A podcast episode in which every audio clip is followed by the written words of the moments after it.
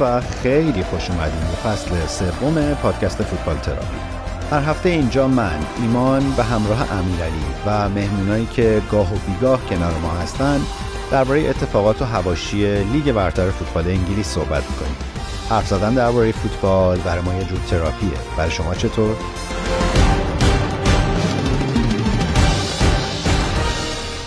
توی قسمت 26 ام از فصل سوم پادکست فوتبال تراپی مهمون ویژه داریم.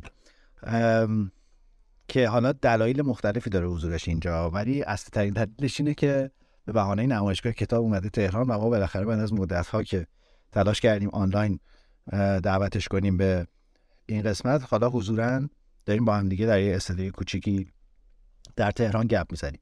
ساناز علیپور امروز اینجاست.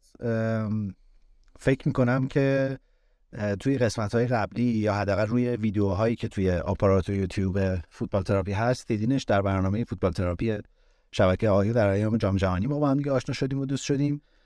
ساناز از اون آدم که خیلی فوتبال رو از زاویه دید متفاوتی دنبال می‌کنه و این بر من خیلی جذاب بود. برای همین کارش کردم. امروز بیاد اینجا.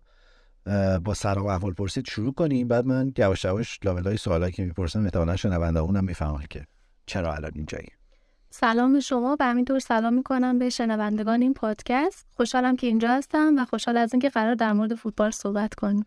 متشکرم. می‌تونی به اندازه ای که در تجربیات آیا جدی هستی اینجا نباشی چون ما خیلی راستش اینه که این حال خوبه برامون خیلی مهمه و خیلی خودمونی راحت گپ می‌زنیم. من یه دوره داشتم دنبال یه آدمی میگشتم که خیلی عشق فوتبال باشه. ولی یه خورده جنسش از ما عشق فوتبالایی که هی ادامون میشه که ما خیلی فوتبال بینیم و اینا متفاوت باشه. یه روز داشتم در تو ماشین پشت ترافیک دنبال پادکست فوتبالی میگشتم. یه پادکستی پیدا کردم که درباره ادوار جام جهانی حرف می‌زد. بعد توش یه دختری بود به اسم ساناز علیپور که خیلی بر من عجیب بود. یه چیزایی راجع به فوتبال می‌دونست که من هیچ وقت نشیده بودم با اینکه ادعا میشه که فوتبال زیاد دنبال می‌کنم و اینا. و همین شد بهانه پیدا کردم تو. یعنی سعی کردم ارتباط بگیرم و گپ زدیم با هم دیگه. و الانم که توی قسمت های مختلف زحمت می‌کشیم اون بخش های روایت های فوتبالی رو بر ما انتخاب می‌کنیم. اولین چیزی که توی برخورد با تو قدم اول اینه که خیلی کتاب می‌خونی و خیلی کتاب فوتبالی می‌خونی. این تصور درستیه؟ بله البته کلا کتابخونه هستن متاسفانه خوشبختانه خوشبختانه. من از بچگی فوق العاده کتابخون بودم. الانم هم همینطور زیاد می‌خونم. یعنی یه زمانی بود که من شاید چهار روزی یه دونه کتاب میخوندم. حتی یه بار چند سال پیش توی شهرمون من کتابخانه برتر شدم چون بیشترین مراجعه رو داشتم به کتابخونه. اکثر کتاب اونجا رو خونده بودم. جایزه چی دادن؟ جایزه ای بهم ندادن متاسفانه. تشکر کرد. بله. خب تو اهل کجایی؟ من خوزستان شهرستان رامهرماست خب ببین این باز خواسته رو عجیب ترش می‌کنه البته که خوزستانی ها فوتبالی هن. حداقل از دور اینطور به نظر میاد. کاملا درسته. آره. ولی اینکه یه دختری حالا خوب خودت این روایت رو بگی. اصلا این عشق به فوتبال از کجا اومد؟ چی شد که انقدر جدی فوتبال رو دنبال کردی؟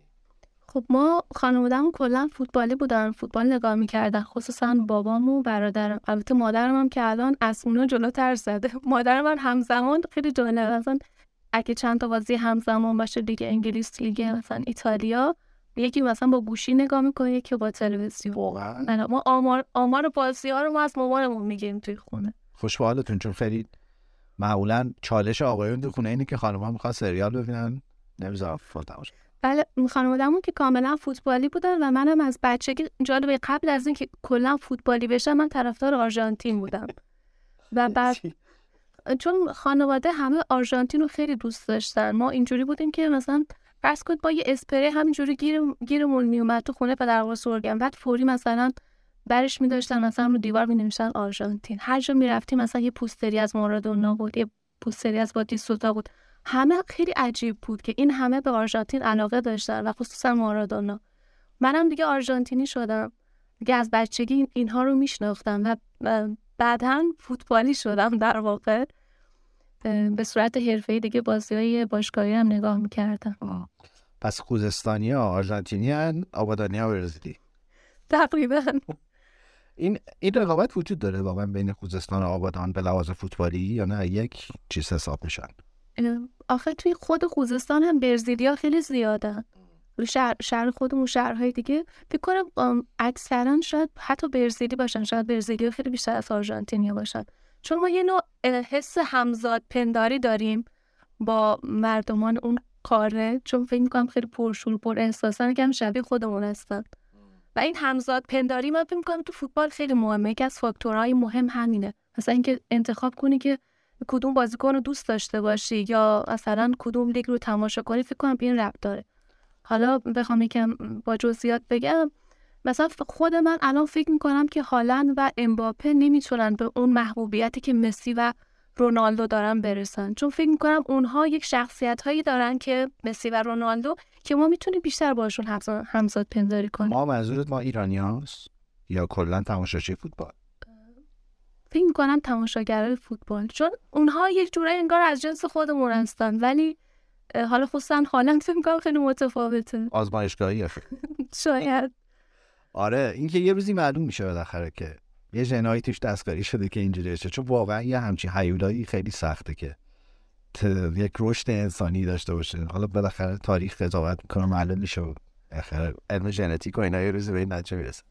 ولی آه یه نکته این که این امضای اون منطقه خوزستان آبادانه که برزیل نیست و برزیله. بله من جالب من همین فکر کنم تقریبا چند ماه متوجه شدم که کلا برزیل وجود داره. یعنی یه کلمه به اسم برزیل فکر کردم برزیله ما یه پادکست که ضبط کردیم که شما در موردش صحبت کردین رویای ژول ریمه.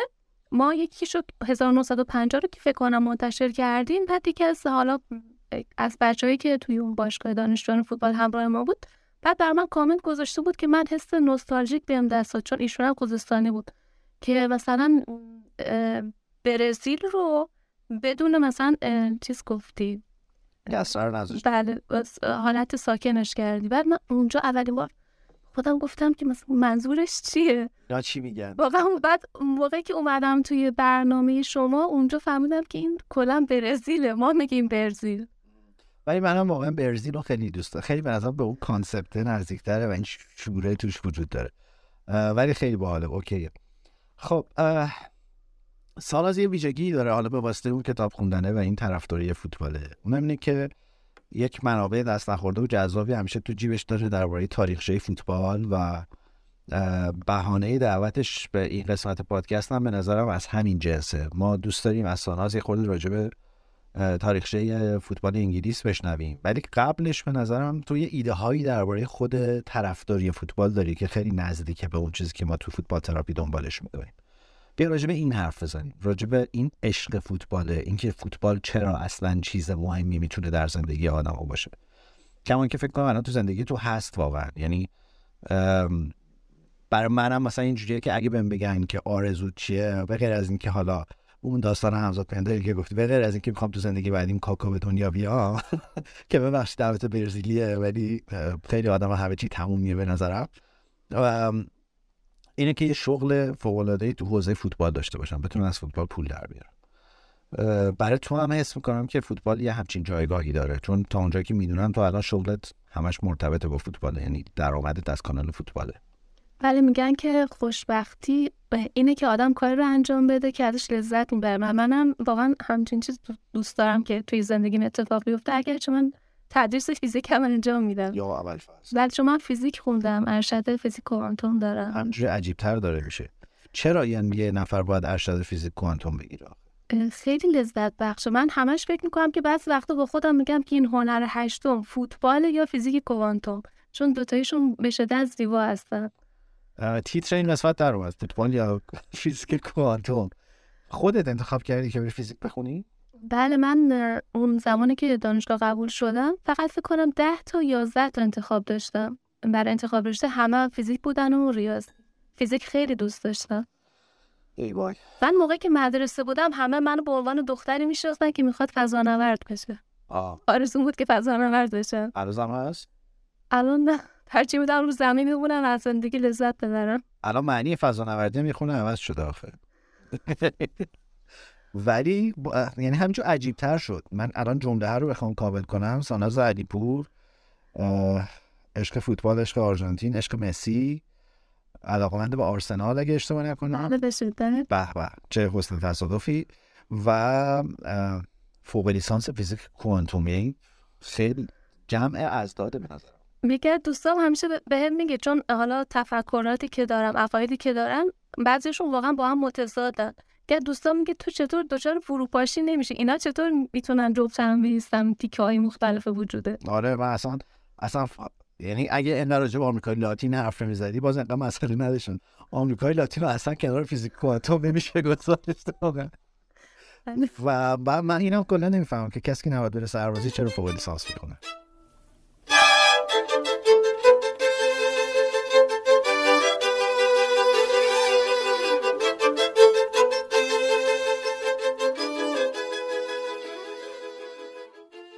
دوست و همکار قدیمی من با یک هدفون بسیار مجهز و به روز امروز اینجاست با همه گرفتاریاش سلام علیکم. ایمان سلام. آره من به قول شما پیرمرد امروز هدفون از پسر بزرگ قرض گرفتم و به سختی تونستم که یاد بگیرم چجوری وصل بشم باهاش و در خدمتتون هستم.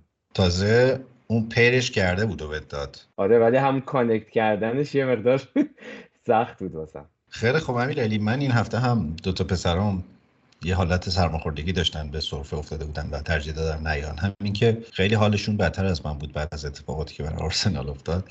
دیگه حرف خاصی برای گفتن نداریم. ولی از شما دعوت کردم تشریف برین اگه موافق باشید بریم مرور نتیجه هفته رو با لیدز نیوکاسل شروع کنیم که خیلی بازی هیجان انگیزی بود. چون از هر دو طرف در واقع تیم‌ها برد می‌خواستن نیوکاسل. اگر می‌برد فیکس می‌کرد در قطعی می‌کرد حضورش در چمپیونز لیگ فصل آینده رو. و خب از اونور لیدز هم که می‌دونیم با آلاردایس داره دست و پا می‌زنه بر نیفتادن. بازی دو دو شد. آره بازی دو دو شد. خیلی بازی جذاب و به قول این گزارشگر پر افت و خیزی بود. خیلی خفن بود. لیدزیا یه پنالتی هم از دست دادن. بنفورد گلش نکرد.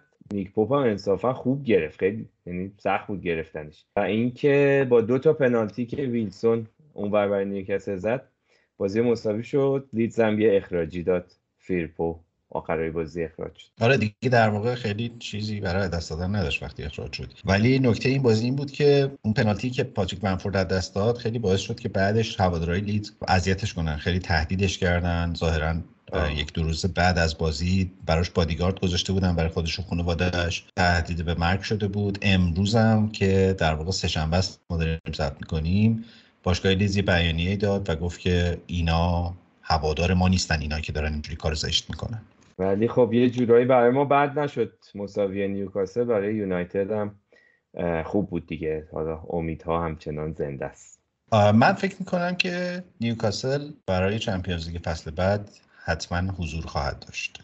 یعنی البته که بازی نیوکاسل بازی سختیه بازی های بله آیندهش آره. ولی من فکر می‌کنم که می‌تونه با فرمی که الان داره با برایتون باید بازی بکنه با لستر باید بازی لستر بکنه رو- و بازی آره. آخرش با چلسی تو خونه چلسی. خیلی آره یه. خورده سخته. آره. بازی دوم بازی ویلا تاتنام بود که ویلا اول دو جلو افتاد و دو یک در نهایت برد. واقعا تاتنام تبدیل شد به تیمی که خیلی نمی‌دونی آره. چرا الان چیکار داره می‌کنه. همینجور با سرم داره میره پایین. اصلا خوب بشو نیست این تیم کلا. خبری هم نیست از مربی براشون نه؟ گزینه جدی هم کسی فکر کنم جرئت نمی‌کنه اصلا جلو بیاد. تنها خبر اینه که ناگلزمن رد کرد پیشنهادشون آره گفت برای اینکه گفته بود مدیر فوتبالی اینا مثلا باید عوض بشه و من به نوعی تاثیرگذار باشم که خیلی تاثیرگذار بود صحبتش. الان مدیر فوتبالی فرانکفورت رو مثل که دارن صحبت می‌کنن که بیارن و خب یه کمی منطقیه که اول اونو بیارن بعد مربی انتخاب کنن. آره خب دیگه بعد یه- این بعد باشه رو یه جوری جمعش بکنه امروز شایعه این که هری کین پیشنهاد پاریس سن ژرمن بهش شده پیچید. ولی من فکر می‌کنم که این تابستون خواهد رفت و فکر می‌کنم مقصد یونایتد. من فکر کنم با توجه به سن و سالش و اینکه بالاخره بخواد به یه جایی برسه پرمیر لیگ بمونه خب بهتره براش. تا بره پاریس سن یه جورایی اون برم خب حاشیه ها زیاده و خیلی بازیکن ها حتی مسی هم شاید نتونن به این راحتی ها اونجا جا بیفتن. واسه همین واقعا با وجود فرم خیلی بد تاتنهام هر بازی تقریبا یا داره گل می‌زنه یا پاس گل میده. بنابراین منطقی تره که انگلیس بمونه حالا. یونایتد یا هر تیم دیگه. خب در بازی سوم روز شنبه چلسی میزبان فارست بود. اینم بازی باحال بامزه بود. آره. چون که یه گل زود هنگام داشت فارست این آقای آوانی نمی‌دونم شما آره. انگلیسی یا چی بهش میگین آره. خیلی تلفظ اسمش نیجریه‌ایه فکر کنم. آره آبونیی احتمال اون اون یه آخرش هم خونده میشه. نیجریه یا از این مدل فامیلیا دارم فکر کنم اون یه آخرش هم خوندش.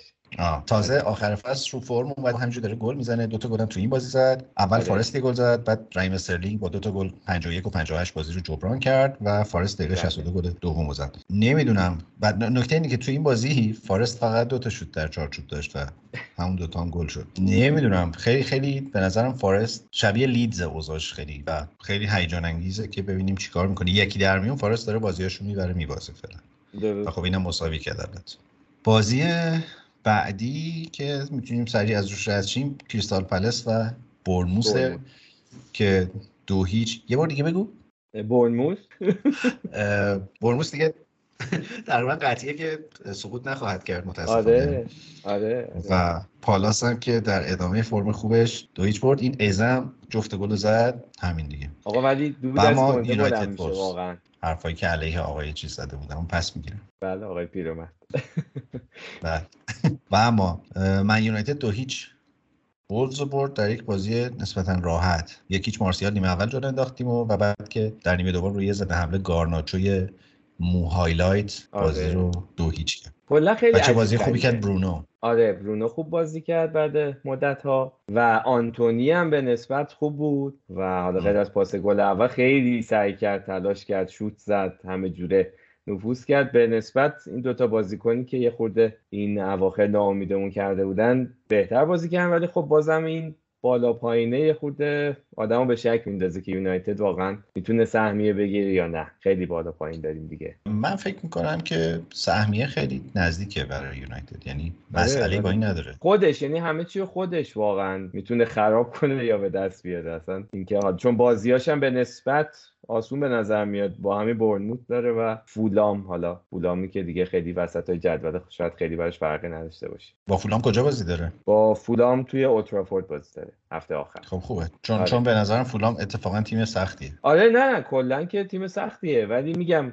حالا هفته آخر شاید نمی‌دونم. رو کاغذ بله. حداقل حریفاش آسون تر به نظر میاد. همین فولامی که راجبش حرف زدیم تو بازی آخر روز شنبه دو هیچ ساوثهمپتون رو برد و بله. نسخه ساوثهمپتون هم پیچیده شد و تمام ساوثهمپتون بله. سقوطش قطعی شد. آره کلا ساوثهمپتون به هیچکی نه نگفت این آخرا. میتروویچ هم اه، برگشت. به جز آرسنال. البته. بله. راست میگی. بعد از آرسنال دیگه نه نگفت. این روبن سلس ولی به نظر می‌رسه که ماندنیه در ساوثهمپتون فصل بعدم چون ظاهرا راضی از نظرش خیلی من راستش خیلی چیزی ازش ندیدم جز خوشتیپی. حالا آره. دلیل موندنش هم همینه. حالا ببینیم که اونجا چیکار چون اونجا واقعا سخته تو چمپیونشیپ. همچین هم راحت نیست که حالا بگیم از پرمیر لیگ اومده دیگه تجربه نشون داده که اونجا هم هر کسی زیاد نمی‌تونه موندگار باشه. آخه کلا به لحاظ ترکیب خیلی ترکیب قوی داره ساوثهمپتون البته اگه لت و پارش نکنن این. بله. بله. آقای تیم‌های وارد پروز. ببینیم. آره آقای وارد پروز ببینیم بالاخره میره جای دیگه یا میمونه باشون و در شمالی یک کاپیتان تیمش رو نجات بده حالا. آره خیلی بیچاره پایینا وایستاد ولی خب نشد دیگه. بریم به روز یک شنبه. برنفورد دو هیچ تو زمین خودش. خیلی راحت. وست هم رو برد آره. و وست هم همچنان شانس سقوط داره مسئله سقوط داره. داره. البته خیلی خیلی کمه. بعیده. خیلی باید. همه چی دست به دست هم بده. آره. بازیکن مورد علاقت هم گل زد آقای امبومو امبومو گل زد گل خوبی هم زد. آره خیلی هم خوشحال شدم. آره. اما ما آرسنالیا امیدوار بودیم که بازی بعدی که چارونی بعد از هم برگزار می‌شد اورتون من سیتی تو زمین اورتون یه کمی گره ایجاد کنه برای سیتی. من به بچه ها گفتم که اگه بله. سیتی بازی رو ببره اگه سیتی بازی رو ببازه من شام مرغ سفاری میدم. بعد خب. بعد بچه ها گفتن مساوی چی؟ گفتم نه مساوی راضی نیستم. اگه به بازه من شام مرغ سفاری میدم. بعد گفتن که اگه آرسنال قهرمان شه تو چی کار می‌کنی؟ گفتم من با مایو میرم تو خیابون. بابا. گلیلینه که طور. آره. بعد خیلی امیدوار بودم که این شب همون شبی باشه که شب نیست و اگه شب مثل دیشب نیست آره. منتها متاسفانه مثل همیشه شد یعنی متاسفانه بله. برای ما آرسنالیا بله. اورتون یه سی. دقیقه ای مقاومت کرد یه سی و هفت دقیقه اورتون مقاومت کرد ولی اون گلی که گندوان زد که خیلی گل عجیبی بود و واقعا آره من بارها بارها تماشاش کردم خیلی امضا بود به نظرم و خیلی نشانه بود که این تو بمیری از اون تو بمیری یا نیست و دو دقیقه بعدش هم که یه سانت کرد هالند بلند شد سر زد و دقیقه 51 هم که تیر خلاص رو به اورتون زدن و تمام. یعنی به نظرم برای برای من آرسنالی اونجا قهرمانی تموم شد راستش.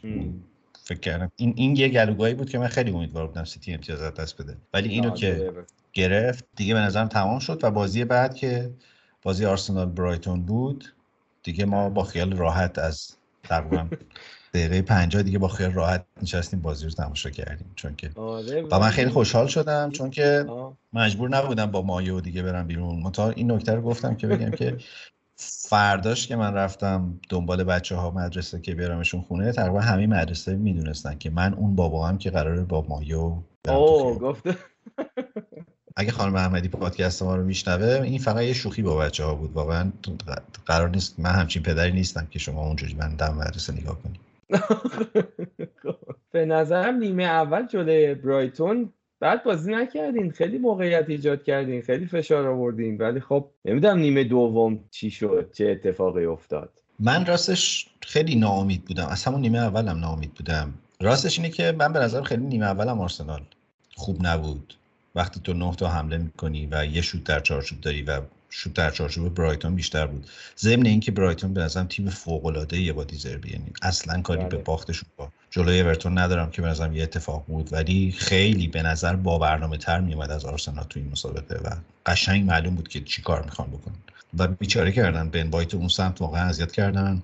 بعدم بود بن بایت و دقیقه 50 که آرسنال گل خورد من دیگه خیالم راحت شد. یعنی دیگه قشنگ پام انداختم رو پام نشستم بازی رو تماشا کردم. خیلی هم دیگه هرس نخوردم راستش چون با یک واقعیتی بالاخره مواجه شدم و اون که برای گرفتن من سیتی خیلی راه هنوز وجود داره. چون دقیقا قبلش هم بازی سیتی رو تماشا کرده بودم. اصلا تو شمایل تیمی که داره یک تیمی مثل سیتی رو تعقیب می‌کنه تو این بازی ندیدی. نه به لحاظ شور و هیجان بازی نه به لحاظ تمرکز نه به لحاظ موقعیت ایجاد کردن. به خصوص که توی همچین بازی تو باید همون اول حریف تو بکشی که خیالت راحت شه که می‌تونی بازی رو در بیاری و اصلا آرسنال همچین شمایلی تو این بازی نداشت. و هنوزم میگم که یه سری بازیکن‌ها جایگزین ندارن تو این تیم. یعنی زینچنکو و تیرنی خیلی فرقشونه و اگر مثلا یه بازیکن روز خوبش نباشه مثل وایت تومیاسو هم که نیست هیچی. یعنی اصلا اون تیم واقعا داغونه.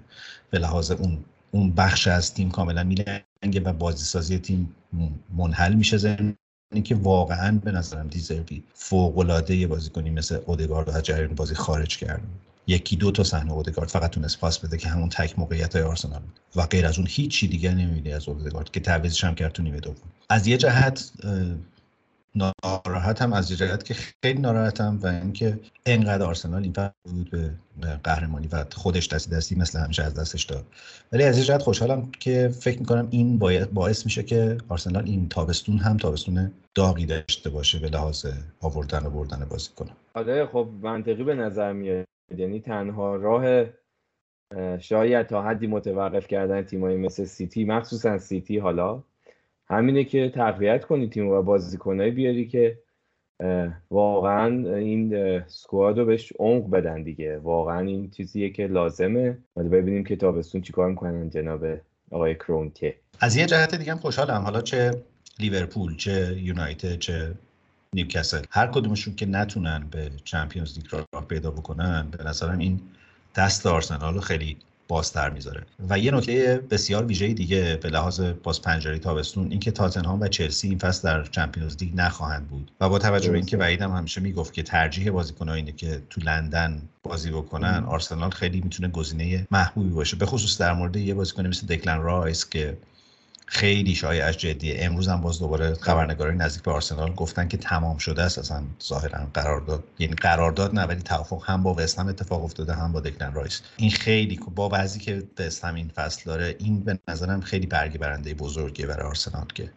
بتونه بازیکنایی که می‌خواد رو بگیره. و فکر که این موافقت هم گرفته شد. من شنیدم که بالای 200 میلیون اجازه خواهند داد به آرتتا خرج بکنه این تابستون. البته با احتساب بازیکنایی که می‌تونه بفروشه. یه نکته دیگه در مورد آرسنال که گرانیت ژاکا به لورکوزن هم تمام شده به نظر و 15 میلیون ژاکا هم خواهد رفت و من خیلی باز خوشحالم که فصل خوبی رو به عنوان آخرین فصلش پشت آره. سر همین من خیلی خیلی ناامید بودم روز یک شنبه واقعا به لحاظ اینکه حس آدمایی که یک فصل دلخوشی علکی به خودشون دادن که این تیم چیز میشه. یه نکته هم بگم چون خیلی رو اعصابم رفته اینکه همه شروع کرده بودن که این کانال های تلگرامی اینو که گری نویل از اول پیش بینی کرده بود و گفته بود که اینجوری آره. میشه و فلان حرفا. یه یادآوری بکنم که تو اون پیش بینی گری نویل گفته بود که یونایتد هم آرسنال می‌گیره آرسنال سوم میشه. ولی به هر حال اینو می‌خوام تاکید کنم که گری نویل واقعا من فکر می‌کنم کارشناس بهتری از گری نویلم در هر حالتی. فکر می‌کنم دلخوشی علکی نبود. ولی خیلی دلخوشی ناگهانی بود. یعنی خوشبین هواداران به نوعی فکر نمی‌کردن آرسنال اینجوری بیاد جلو و بعد توی مقطعی هشت امتیاز فاصله داشته باشه. ولی خب همون همه چی که ابر و باد و و خورشیده اتفاق افتاد که نشه دیگه. میگم دیگه از بعد ها و سوتی دادن ها و مصدومیت و همه چی دیگه شد که نشه دیگه. به آرسنال این فصل فکر می‌کنم ده تا بازی با ترکیب کاملش بازی کرده یعنی با همه اون بازیکن اصلی بازی کرده و همه رو برده اون ده تا رو. به نظرم البته این اصلا توجیه خوبی نیست یعنی می‌خوام بگم که اتفاقا خیلی هم ربات من خورشید نبود. یعنی خودشون دست اون چهار تا بازی که پشت سر هم نتونستن ببرن کاملا آره اون واقعا. و این یه فرق بزرگ یعنی سیتی دقیقا در مقطعی است که باید همون تیم همیشگیه و خب بالاخره چیز دیگه بالاخره اونجا به نظرم خیلی ابر و باد و خورشید دست به دست هم دادن. خیلی سر تا پای باشگاه آماده ای رسیدن به یه همچین روزایی. من واقعا امیدوارم گواردیولا این فصل سگانه بگیره دست از سر پرمیر لیگ برداره. فکر بره؟ والا فکر کنم اگه بگیره حداقل این که تیمه یه افتی فصل بعد می‌کنه چون دیگه خب حالا چیکار کنن دیگه؟ آره ولی نمی‌دونم بره یا نه. من فکر کنم همچنان موندگار باشه استاد. نمی‌دونم. من فکر کنم اگه این فصل سگانه بگیره فصل بعدم میمونه و تابستون بعد میره. آره مگر اینکه اون افته اتفاق بیفته وگرنه اگه همینجوری همین فرمون بخواد بره میده توی مایه ها که بخواد رکورد بزنه و از این کار از این انگیزه ها برای خودشون ایجاد بکنن و این صحبت ها اونم خطرناکه. آره. اونم خطرناکه واقعا. دوشنبه ما یه بازی داشتیم که لیورپول لستر بازی کردن. و لیورپول مثل آب خوردن؟ بله بله. آره. سه هیچ خیلی بد موقعی اومده لیورپول. آره لیورپول چند تا بازیه؟ الان 10 تا بازی پشت همه که برده فکر کنم. 6 تاشو می‌دونستم یعنی 10 تا رو خورده من مطمئن نبودم همینجوری چیز. ولی آره. چسبیدن آره. الان با یه بازی بیشتر. بله چسبیدن به یونایتد. خیلی هم یعنی بازیاش هم خیلی آسونه با استون میداست و با ساوثهمپتون البته بازی با ویلاش واقعا بازی آسونی نخواهد بود ولی توی آنفیلده. با فرمی که الان دارن. بله. به نظر می‌رسه اونا منتظر لغزشه آره. و ترنت چقدر خوبه؟ ترنت و صلاح دوباره برگشتن به روزهای اوج. و یک واقعیت هم اینه که همه اینا از وقتی اتفاق افتاد که مصدومای لیورپول یکی یکی شروع کردن برگشتن. آره آره. واقعا اونا هم انگار بهترین موقع اتفاق افتاد براشون دیگه که زور آخر رو بزنن و برگردن. واقعا فرمشون الان خوبه متاسفانه. و آرنوت چه گلی هم زد. خیلی خوب بود گلش. و خیلی تنوع دارن. یعنی مدل حمله آره. کردنشون دوباره خیلی آدم یاد اون سالی که قهرمان شدن میندازه. خیلی تیم سر پا و روها رو پایه آره. و عجیبه دیگه. با اون خط پافک در و داغونی که الان دارن واقعا تیم خیلی خوب برگشته به اوج و باز مدل بازی کردن آرنولد خیلی هیجان انگیز و جذابه. تو این بازی چندین بار حتی سمت چپ بود وسط بود بازی سازی رو از وسط خیلی خیلی دو تا اتفاق عجیب افتاده دیگه. یکی این مدلی که آرنولد الان بازی می‌کنه یکی مدلی که جان توی سیتی بازی می‌کنه که یه هافک آره، نمی‌تونم بگم حتی دفاعیه. یه هافک عجیبیه. یعنی تو همه حمله ها هست و خیلی واقعا. دست به اکتشاف زدن این دوتا بله. خیلی خب اگه موافقی این بخش آره اینجا تموم کنیم. آره, آره. برگردیم به پادکست. با بخش دوم برخواهیم گشت دوباره.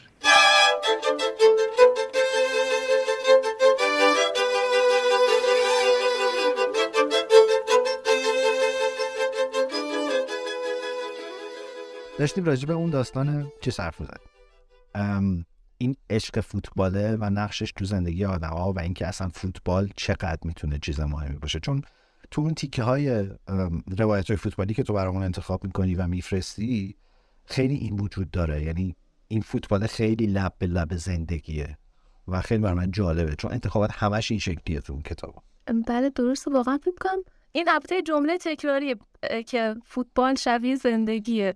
چون در مورد سینما در مورد چیزهای مختلف اینو میشنن جمله تکراری ولی واقعا حالا در مورد سینما یا موسیقی یا چیز دیگر نمی‌دونم ولی در مورد فوتبال مطمئنم که واقعیت داره که واقعا فوتبال خود زندگی و واقعا شبیه زندگیه.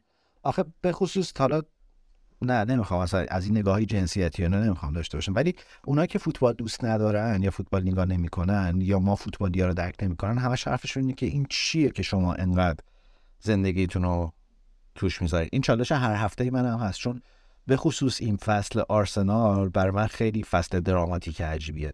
و راستش اینه که من خیلی حالا من از زمانی که ونگر مربی آرسنال شد خیلی طرفدار آرسنال شدم و اون سبک فوتبال رو دوست داشتم. ولی خیلی بر من یعنی یه دلیلی که من طرفدار آرسنالم که نظر باشگاه خیلی شبیه مدل زندگی ماست. این بالا پایینایی که داره اینکه همیشه تا لبه یه موفقیتی میره بعد با سر زمین می‌خوره اینکه هی سعی می‌کنه یه چیزایی بساز اینا خیلی بر من جالب و عجیبه.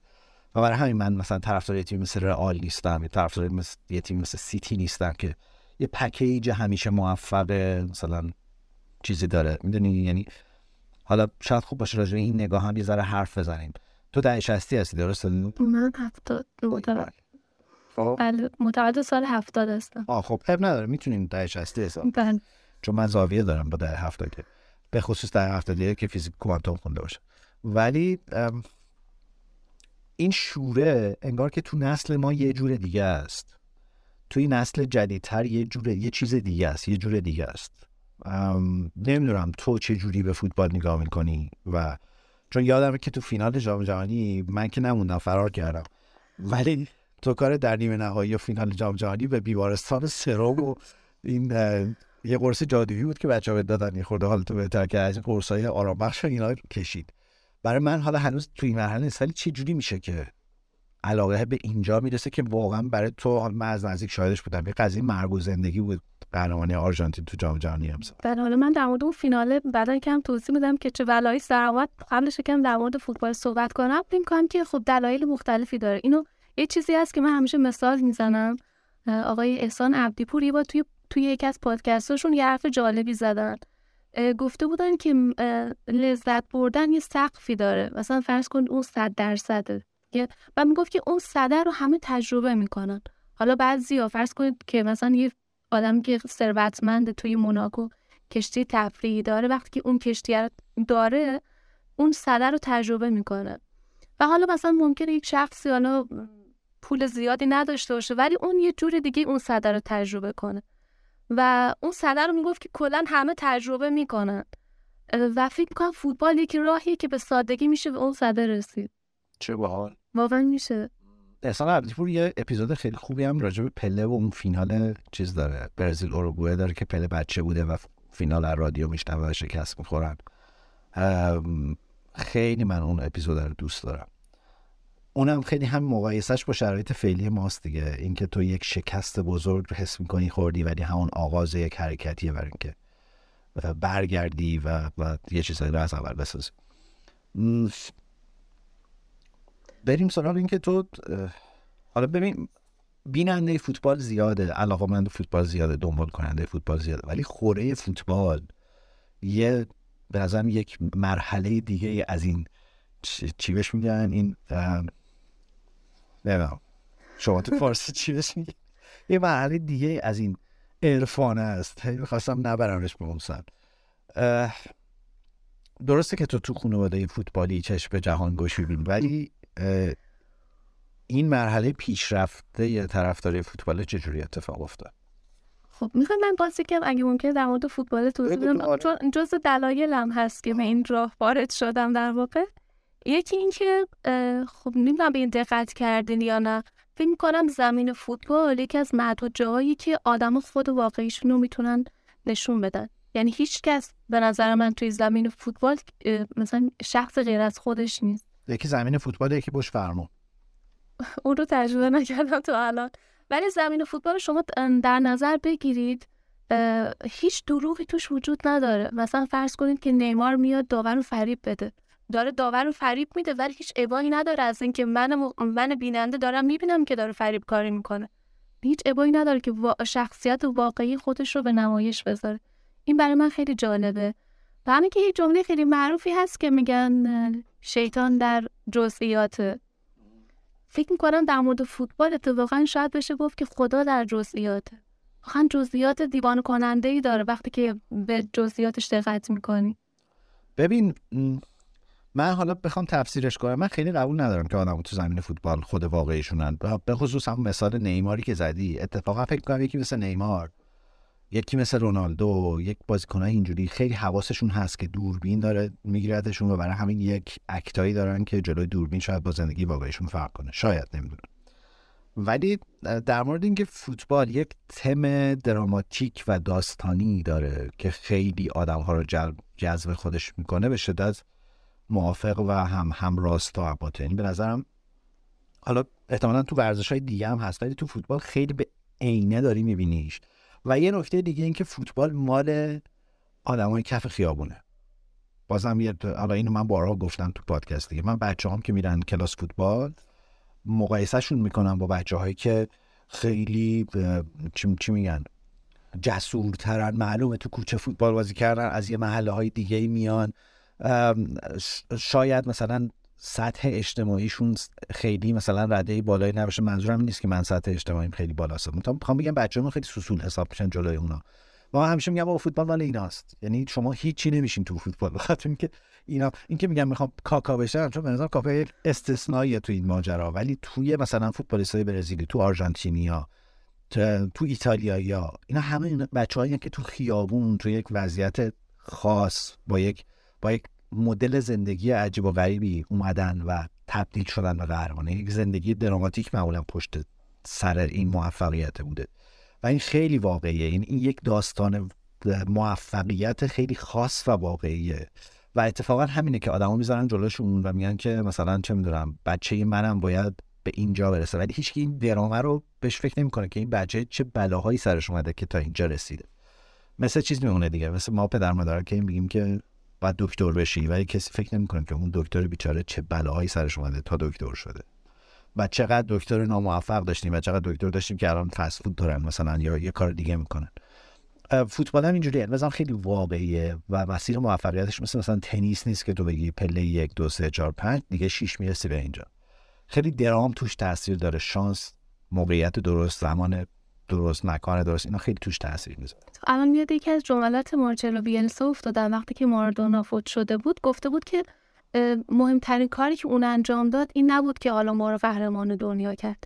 این بود که برای ما الهام بخش بود. به همون یاد داد که یک مسیر سخت رو واقعا میشه پیمود. اگه تو یک بچه فقیر باشی می‌تونی به قله دنیا هم برسی.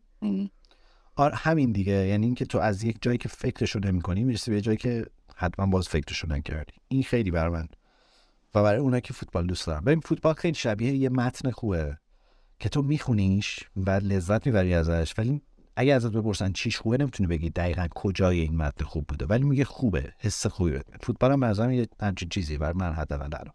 و توی این روزگار عجیب خیلی چیز پناهگاه واقعا تماشای فوتبال. قشنگ انگار پرت میشن اینجوری من واقعا وقتی بازی آرسنال نگاه می‌کنم حس می‌کنم که تو ورزشگاه اماراتم. یعنی برای همین می‌خوام برم از ساند باران بخرم که صدا قشنگ پخشه و چیز کنم. واقعا تو بازی هفته پیش آرسنال و نیوکاسل من واقعا مو بتنم سیخ شده بود و هی صدای تلویزیون زیاد می‌کردم با اینکه این صدای وحشتناک و ترسناک بود. ولی واقعا داشتم فکر کنم این بازیکن الان چه بلایی داره سرش میاد اونجا. و خیلی اینو دوست دارم. یه چیزی که الان گفتین من بگم در مورد خودم من همیشه حس می‌کنم نگاهم به فوتبال ناقصه. چون که هیچ وقت توی استادیوم نبودم. و هیچ وقت توی یک زمین فوتبال حضور نداشتم. الان خورداد فینال چمپیونز لیگ در استانبوله. چیکار کنیم بریم؟ یه پانک باید من با پانک بزنم شما رو نه پانک نمی‌خواد. به نظرم با شیکوندن شیشه دو تا ولی خیلی بر من الان عذاب آوره که بیخه گوشمونه. در دسترس من با هزار تا فکر بکنم که آیا می‌تونم برم این به بازی من برام خیلی مهمه که حالا تو میگی من نرفتم ورزشگاه من رفتم ولی من برام خیلی مهمه که با بچه هم یه بار تجربه رو داشته باشم و نداشتم البته چنین تجربه‌ای اسم می‌کنم برای من کم ترسناکن من خیلی عجیبه برام از اینکه حتی تیم قهرمان بشن هم یه جورایی میترسم. البته الان این فینال اخیری که آرژانتین قهرمان شد نشون داد که تغییر کردم حداقل. مثلا ما فینال 2014 که نگاه می‌کردیم هیگواین یه گل زده بود که آفساید اعلام شد. وقتی که اون گل زده شد من اصلا یه لحظه ترسیدم هم خوشحال شدم هم ترسیدم. به خودم گفتم خب بعدش من چطور زندگی کنم؟ دیگه اصلا رویایی ندارم تو فوتبال. آره. برای همین طرفدار آرسنالی. نه چون تا لبه یه چیزی میدی دوباره برمیگرده. و انگار که من یعنی تا قبل از این جام جهانی که برگزار شد همیشه در آستانه بودن و بیشتر دوست داشتم. تا اینکه اون خود اون اتفاق رو تجربه کنم. اینم باز از اون چیزاست از اون بیماریایی که نسل ماها داره. یعنی ماها انگار که وقتی به اوج یک هیجانی می‌رسیم بیشتر نگران میشیم تا ازش لذت ببریم. چون فکر می‌کنیم که اولا عادت نداریم به اینکه یک موفقیتی همیشه کامل اتفاق میفته و وقتی اتفاق میفته فکر کنیم که حتما یه سنگی داره از آسمون میاد که ما خبر نداریم. برای همین قبل از ضبط پادکست که پرسیدی ناراحتی از اینکه آرسنال شانس قهرمانیش کم شده یکم با شک گفتم آره. چون منم دوست دارم که این فصل قهرمان نشه که برای فصل بعد یه امیدی داشته باشه این دارم فکر کنم آرسنال اگه الان امسال قهرمان شه فصل دیگه می‌خواد چیکار کنه؟ تموم میشه یه چیزایی. تو میره دیگه بعد 20 سال بعد. آره. من بشه دوباره چیز. خیلی خب بریم سراغ انگلیس یا چون دیگه اگه در مورد اینکه من از حالا بذارید من از شما یه سوال بپرسم. الان که فوتبال نگاه می‌کنید بیشتر لذت می‌برید یا مثلا ده سال پیش؟ الان. واقعا من فکر کنم که قبلا بیشتر لذت میبردم از تماشای فوتبال. من خیلی قبول ندارم اینو. یعنی ببین درسته که شاید شاید بگی فوتبالیست های الان بیشتر دوست داری یا فوتبالیست های اون موقع؟ بگم فوتبالیست های اون موقع. خب ولی فوتبالی که الان می‌بینیم من درش شک ندارم که فوتبال به شدت جذابتری از فوتبال مثلا 20 سال پیش. خب من فکر کنم که حالا دیدگاه هم اینطور شده خب هم فکر کنم به خاطر تغییر خودمه و هم تغییری که داره توی دنیا فوتبال اتفاق افتاده. در مورد خودم این که خب فکر می‌کنم که متأثر بودن یه فاکتور خیلی خوبه برای کسی که فوتبال تماشا می‌کنه. و این من خب آدم هر چقدر فکر می‌کنم بزرگتر میشه در, در مورد خودم که اینطوره. تعصبت کمتر میشه. در مورد من ولی کاملا برعکس. خب واقعا من حسادت می‌کنم به شما. چون الان خب از من بپرسید که خب سیتی داره قهرمان میشه و آرسنال به جام نمی‌رسه من خب میگم که خب سیتی تیم بهتری در حال حاضر. ولی اگه مثلا دوری راهنمایی بودم یکی اینو از من می‌پرسید می‌گفتم خب نه آرسنال خیلی تیم بهتری. اصلا قانع نمی‌شدم که تیم من مثلا به اون تیم های دیگه ضعیفتن اون تعصبه فکر می‌کنم باعث می‌شد که بیشتر لذت ببرم از فوتبال. یه بخشش تعصبه یه بخشش شاید اون یک دستی است که به واسطه جدی نبودن اقتصاد فوتبال اتفاق می یعنی شاید 20 سال پیش حادثه تو فوتبال خیلی معنی بیشتری داشته. استثناء خیلی معنی بیشتری داشته. شاید اینکه یه فصلی مثلا بیرمنگام بیاد تبدیل شده تیم بزرگ یا نمی‌دونم مثلا استون ویلا قهرمان اروپا بشه یا ناتیکان فارست مثلا قهرمان اروپا بشه معنی داشته ولی الان تو می‌دونی که روی کاغذ این غیر ممکنه که ناتیکان فارست قهرمان اروپا بشه. مگه اینکه یک مثلا سرمایه گذاری بیاد از یک جایی از آمریکایی از قطری از اماراتی تیم رو بخره و مثلا یه پلن چه ده ساله بچینه هشت سال دیگه اینو قهرمان چیز کما که سیتی هنوز نتونسته قهرمان اروپا بشه. حالا احتمالاً دو هفته سه هفته دیگه میشه. ولی اینو می‌فهمم. این این یک شاید یه خورده تو ذوق ما عشق فوتبال ها بزنن که یه چیزایی انگار این از این جنس تغییر کرده. ولی من می‌خوام بگم که اینم شاید بشه دوست داشت. اولا من جزو طرفداران پررنگ شدن صنعت در فوتبالم یعنی میگم اینجوری اتفاقا دوامه خیلی بیشتر میشه. حالا که این مکانیزم الان عادلانه هست یا نه رو کاری باش ندارم. راجبش حرف نمی‌زنیم. ولی به نظرم اتفاقا الان به عنوان یک هوادار فوتبال من گزینه هایی دارم که 20 سال پیش هیچ وقت نداشتمش. یعنی الان می‌تونم خیلی هوادار دو آتیشه تری باشم می‌تونم خیلی نزدیک شم به اون چیزی که دوست دارم. می‌تونم از زوایای مختلف تماشاش کنم می‌تونم دنبالش کنم. می‌دونید چی میگم؟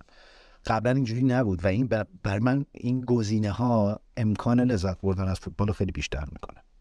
خب حالا من دلایلم رو بگم.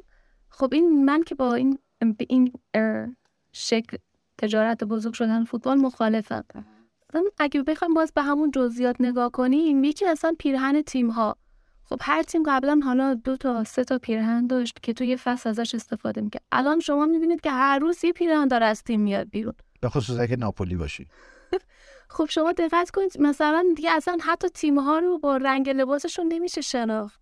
قبلا حالا مثلا فرض کنید که توی ایران استقلالی بود با به واسطه رنگ لباس می‌رفت طرفدار چلسی می‌شد توی انگلیس. ولی الان خب مثلا حتی ممکن همین چلسی بیاد قرمز بپوشه.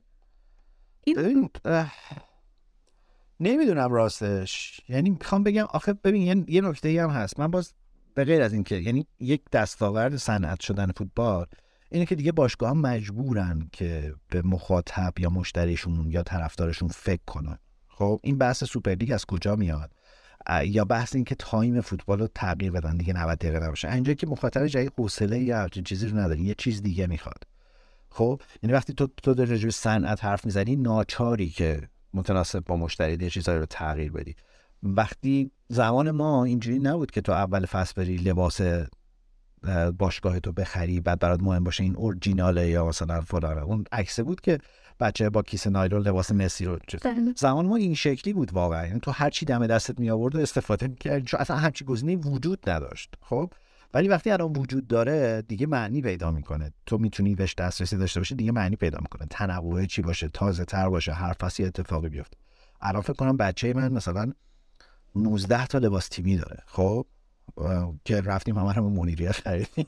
ولی ولی می‌خوام بگم که زمان ما این اصلا نه تنها دست یافتنی نبود که حتی رویا هم نبود. یعنی اصلا option ی نبود که تو بهش فکر کنی. خب ولی الان وجود داره.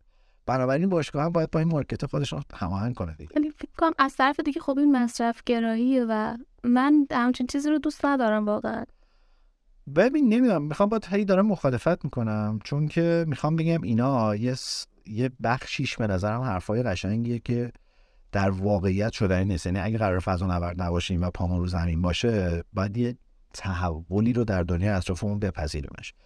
و من دارم سعی می‌کنم از این تحوله استفاده کنم در راستای اون هواداریه. یعنی برای من الان این که پنج تا گزینه دارم برای که یک مسابقه فوتبال رو تماشا کنم از پنج تا پلتفرم مختلف به شدت چیز جذابی خب.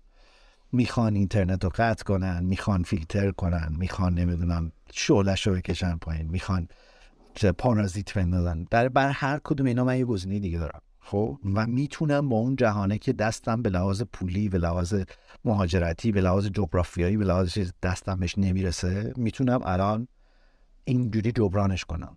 یه زمانی اصلا همچین چیزی وجود نداشته. ببین چی میگم؟ یعنی این اینم این ورش هم هست دیگه. درست هیچ چیزی پرفکت نیست به نظرم تو این دنیا. به قول مرحوم اگزوپری همیشه یک جای کار میلنگه. ولی من ترجیح میدم که این جای کار بلنگه. ولی یه عالم جای دیگهش نلنگه.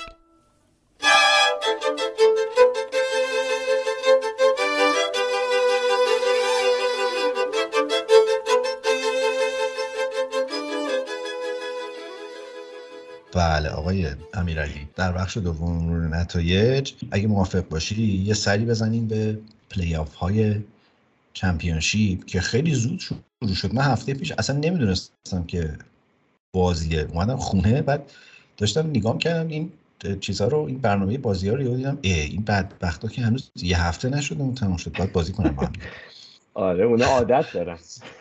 قشنگ جوری که سر و تهش رو هم بیاریم زودتر. آره جمع کنیم دیگه بازی اول لوتون و ساندرلند بود. تو زمین ساندرلند استادیوم آف لایت خیلی اسم خوبی هم داره. بله بله. آره. بازی خیلی خوبی بود. من اون بازی تماشا کردم. خیلی بازی خوبی بود. به لحاظ هیجان به خصوص 20 25 دقیقه اولش اصلا فوق العاده بود جو ورزشگاه و اینا. و ساندرلند سوار بازی بود. ولی یه گل خلاف جهت بازی خورد. بعدش بازی افتاد دست لوتون. اما برگشتن و دو یک بازی رو بردن. امشب که داریم من شما صحبت می‌کنیم نیم ساعت یه رب دیگه بازی برگشتشون خواهد بود در زمین لوتون. میگم می‌خوان سرتشو هم بیارن از این جنس. آره تون تون بنده خدا. و فردا شب هم بازی برگشت کاونتری و میدلزبرو که بازی رفتش خیلی بازی مزخرفی بود. برعکس بازی اول هیچ عملا خیلی صحنه خطرناکی نداشت. بازی سف سف شد. تو زمین برو هم بود. خیلی اصلا واقعا من خوابم برد. دقیقه مثلا 65 6 خوابم برد. بازی دو نیم بعد از ظهر به وقت ما برگزار می‌شد. نه میشه مثلا 11 صبح اونجا. چرا این کار کرده بودن؟ نمی‌دونم.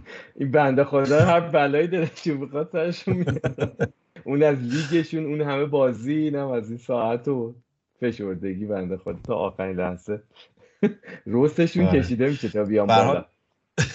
احتمالا الان که شما در این پادکست میشنوین معلوم میشه که فینالیستا کی خواهند بود. ولی من امیدوارم که همونجوری که قبلا گفتن ساندرلند و میدزبرو بیان به فینال. آره ببینیم چی میشه. منم دلم می‌خواد این فینال رو ببینم. آره. یه نکته دیگه که حالا بخوایم مرور بکنیم امشب بازی میلان اینتر فردا شب تکلیف سیتی هم معلوم میشه که به فینال خواهد رفت یا که باز احتمالا تا وقتی پادکست پخشه اونم حل شده ولی اون طرف تو لیگ کنفرانس وست هم خیلی شانس بزرگی داره برای اینکه به فینال برسه. و آره. در اهمیت این برای انگلیسی ها همین بس که شب بازی وست باز چیز بین اسپورت انگلیسی آره. آره پنجشنبه بازی وست هم رو پخش کرد به جای بازی لیگ اروپا. آها. آره دیگه اون خیلی دوست دارن که برن فینال وست هم و به نظر مثل مویز هم همین کارو داره می‌کنه. چون تو بازی این هفته هم به بن رحما و دکلن رایس و اینا استراحت داده بود. آخرای بازی آوردشون توی این وقتی دوی عقب افتادن آوردشون تو و به نظر می‌رسه اونم بسته روی قهرمانی در لیگ کنفرانس. اونورم بازل و فیورنتینا درسته؟ آره من خیلی دوست داشتم فیورنتینا بیاد بالا ولی تو آره زمین خودش دو یک به بازل باخت و آره. نمی‌دونم. نوادگان آقای باتیستوتا نتونستن فعلا. البته که این ایزد آلکمار هم که با وست هم بازی کرد تیم کوفتیه ها. یعنی خیلی آره آره. برگشت. اولا مثل که جلو افتاده بود بعد دوتا خورد از وستم آره دوتا گل آره. آره آره. خلاصه که اینم از این. اگه موافقی یه سری بزنیم ببینیم که یعنی یه بررسی بکنیم ببینیم که توی لیگ برتر چه تیم هایی شانس رسیدن به جمع چهارتا دارن و سقوط کننده غیر از ساتمتون چه تیمایی خواهند بود؟ آره. یه از این دوست بازی ها. شانس قهرمانی چجوریه و اینا. قهرمانی که همین هفته در زمین چلسی تکلیفش معلوم میشه دیگه. آره آره. خیلی. ولی واقعا دلم به حال چلسی در این وضعیت میسوزه چون مطمئنم بد جوری رد خواهد شد از روی چلسی. برای نشون بده که همش هم جدای تیماییه که بازی داره چلسی بنده خدا که یا سهمیان یا افتادن از این داستان داستان. آره خیلی تاثیر چپ و راست سیدی خواهد خود احتمالاً. ضمن که با نتایجی که این هفته اتفاق افتاد و با تصاوی که چلسی گرفت از برنوس قطعی شد که سقوط نخواهد کرد. آخ آخ آخ. ببین یعنی اصلا با این حرفایی که داریم می‌زنیم فکر کنم بنزین رو ریختم آره. آره ریزش رو داریم و یا حمله از جانب دوستان هوادار چلسی ما شوخی می‌کنیم ولی واقعا آخه واقعا دوستان هوادار چلسی این هفته خیلی من اذیت کردن. تل... با تماس تلفنی با قرار کافه با آره. با اقسام مدل ها هی هم با این آره. جمله که چلسی هم جام نگرفتیم پس شما هم نگرفتین و بالاخره من یه جایی باید حساب می‌کردم دیگه. آره. نگفتن آقا اوبامیانگ هم جام گرفت شما نگرفتین. واقعا. خیلی اون عکسی که تو کانال گذاشته بودی خیلی خوب بود واقعا. قشنگ حماقت پروسه رو نشون می‌داد. آره. بعد واقعا می‌خواد دوباره برگرده بارسلون آره اونا هم چیز خوشحال و جالبن که میگیرنش. من نمی‌فهمم. باز اون چوپوموتینگ اینا بلده. آره یعنی ما اون چوپوموتینگ رو مقایسه می‌کردیم با این استاد و مسخره می‌کردیم ولی واقعا اون حداقل یه چند تا گل زده اونجا مثبت بوده. این دوستمون هیچی فقط میاد میره در حال سفره پول بلیتش از این حضورش رو کلا گرونتر در اومده نمی‌دونم. کلا آدم جالبی. کمک خرجی میده به باشگاه. هیچ بعید نیست. یعنی هر جوری آدم فکر می‌کنه جور در نمیاد منطقی. یه دونه از اون 7 تا لامبورگینی که داره رو فکر کنم فروخته زده به آره. زخم باشگاه. میفرمایید. خب. آره ولی میگم یکی واسه سهمیه جالبه. حالا یونایتد و نیوکاسل 66 امتیازی با تفاضل گل. خب نیوکاسل بالاتره و لیورپول هم 65 امتیازی چسبیده بیخ گلوی اینا. و اینکه خب بازیاشون مثلا یونایتد دو تا بازی داره با بورنموث این هفته بعد بره خونه اونا. و با فولام هفته آخر تو زمین خودش داره. لیورپول گفتیم با ویلا تو خونه خودش و با ساوثهمپتون بیرون که خب خیلی به نظر سخت نمیاد. حالا منتظر بمونه ببینیم نیوکاسل چیکار می‌کنه. نیوکاسل یه خورده سخته بازیش. با برایتون تو خونه خودش داره. با لستر باز تو خونه خودش که حالا این آسون تره و با چلسی بازی آخرش رو داره که این دیدم افتاد از گوشم. و اینطوری. حالا پیش بینی شما چیست آقای؟ ببین یونایتد یه بازی دیگه هم داره سه تا بازیش مونده. یه بازی کمتر از لیورپول داره دیگه. آره 35 تا بازی کرده الان. دیگه 36 تا آقا. دارم اشتباه میگم؟ نه دیگه با چلسی هم بازی داره نه درسته. بله بله با چلسی عذرخواهی می‌کنم. من یه چیزی بگم در مورد پیش بینی من پیش بینی اینه که یونایتد در برابر برموز میبازه. یعنی اوه. خیلی برموز از اون تیماییه که یونایتد گیر بیفته جلوش. و بدون هیچ دلیلی. یعنی قشنگ از اون بازی هست که کار به کسافت کاری بکشه برای یونایتد و نتونه بازی رو در بیاره. من پن تصورم که از این سه بازی یونایتد 6 امتیاز می‌گیره. ولی نمی‌دونم حالا لیورپول می‌تونه اون دو تا بازی دیگه هم 6 امتیاز بگیرن. تفاضل گل چجوریه؟ اگر هم امتیاز بشن؟ هم, هم امتیاز که نمیشن. نه نیوکاسل که بالاتره از یونایتد توی تفاضل گل. یعنی اگه مساوی بشن چیزتره دیگه بالاتر. الان فکر کنم یونایتد آره. مثبت دهه و نیوکاسل یه چیزی هولوش سی تا خیلی بیشتر آره آره, آره, اصلا آره. اصلا تفاضل گل فراموش کن. آره. آره آره. تفاضل گل. یعنی اگه یونایتد بخواد که سوم بشه باید یا حالا به حال بالاتر از نیوکاسل باشه امتیازا نباید. یعنی قطعا باید از لحاظ امتیازی بالاتر از اونها باشه نظرت چیه که آره. برایتون سهمیه چمپیونز لیگ بگیره؟ ببین برایتون هم شما سر بعد یه سوالی دارم. چرا انقدر بازیش کمتره؟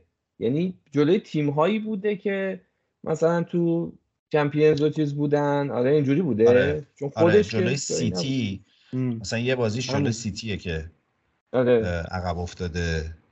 بله. و فکر کنم یه بازی دیگه جلو ویلاه بله یکی هم جلوی ویلاست و نیوکاسل و ساوثهمپتون هم دوتا بازی الان نکته همینه. نکته اینه که برایتون چهار تا بازیش مونده بله چهار تا. بله سی و چهار. اگر همه این بازی ها رو ببره می‌تونه بیاد تو منطقه صعود به چمپیونز لیگ. بله. البته که من فکر کنم target شون اینه که لیگ اروپا رو قطعی بکنن.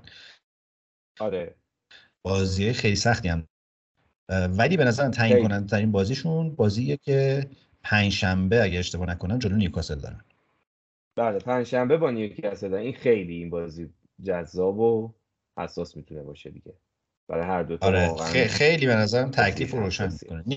نیوکاسل الان سه آره. هفته است که شانس قطعی کردن چمپیونز لیگ داره. هی می‌خوره به طور این تیمایی که دارن آره. با چنگ و دست برای چیزایی آره اومدم بگم امیدوارم از این بازی ها نباشه که مثلا بخوان احتیاط کنن و مثلا به هدفشون برسن. ولی تو این چند تا هفته اخیر مدل بازیاشون و فکر کنم دیدگاه مربیاشون اینجوری نبوده. یعنی فکر کنم خیلی جنگنده و خوب میان جلو هم دیگه. نه به نظر خیلی تیم خوبیه. برایتون به خصوص الان خیلی رو فرمه. و خیلی تیم خوبیه.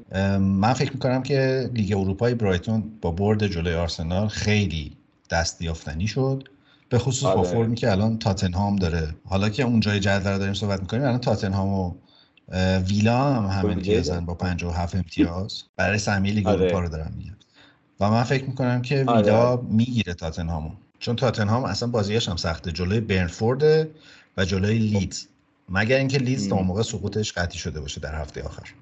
پایین میگم تاتنهام که خیلی عجیب غریبه. مگر اینکه بخواد یه معجزه ای بکنه یه کاری بکنه که این حالت روحی رو حداقل برگردونه. وگرنه ویلا برایتون اینا خیلی فرم بهتری دارن این روزا.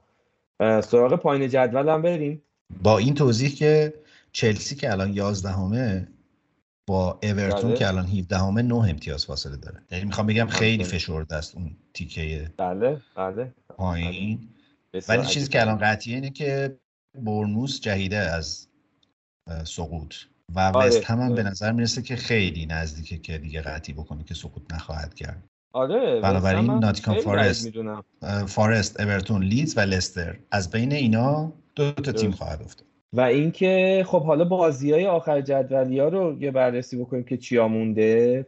فارست با شما بازی داره تو خونش و با پالاس. بله. با پالاس بیرون خونه داره. یعنی بازی آخرش بیرون خونه است. 34 امتیازی هم هست. بعد اورتون رو داریم. اورتون با وستهم داره. نه با وولز داره ببخشید.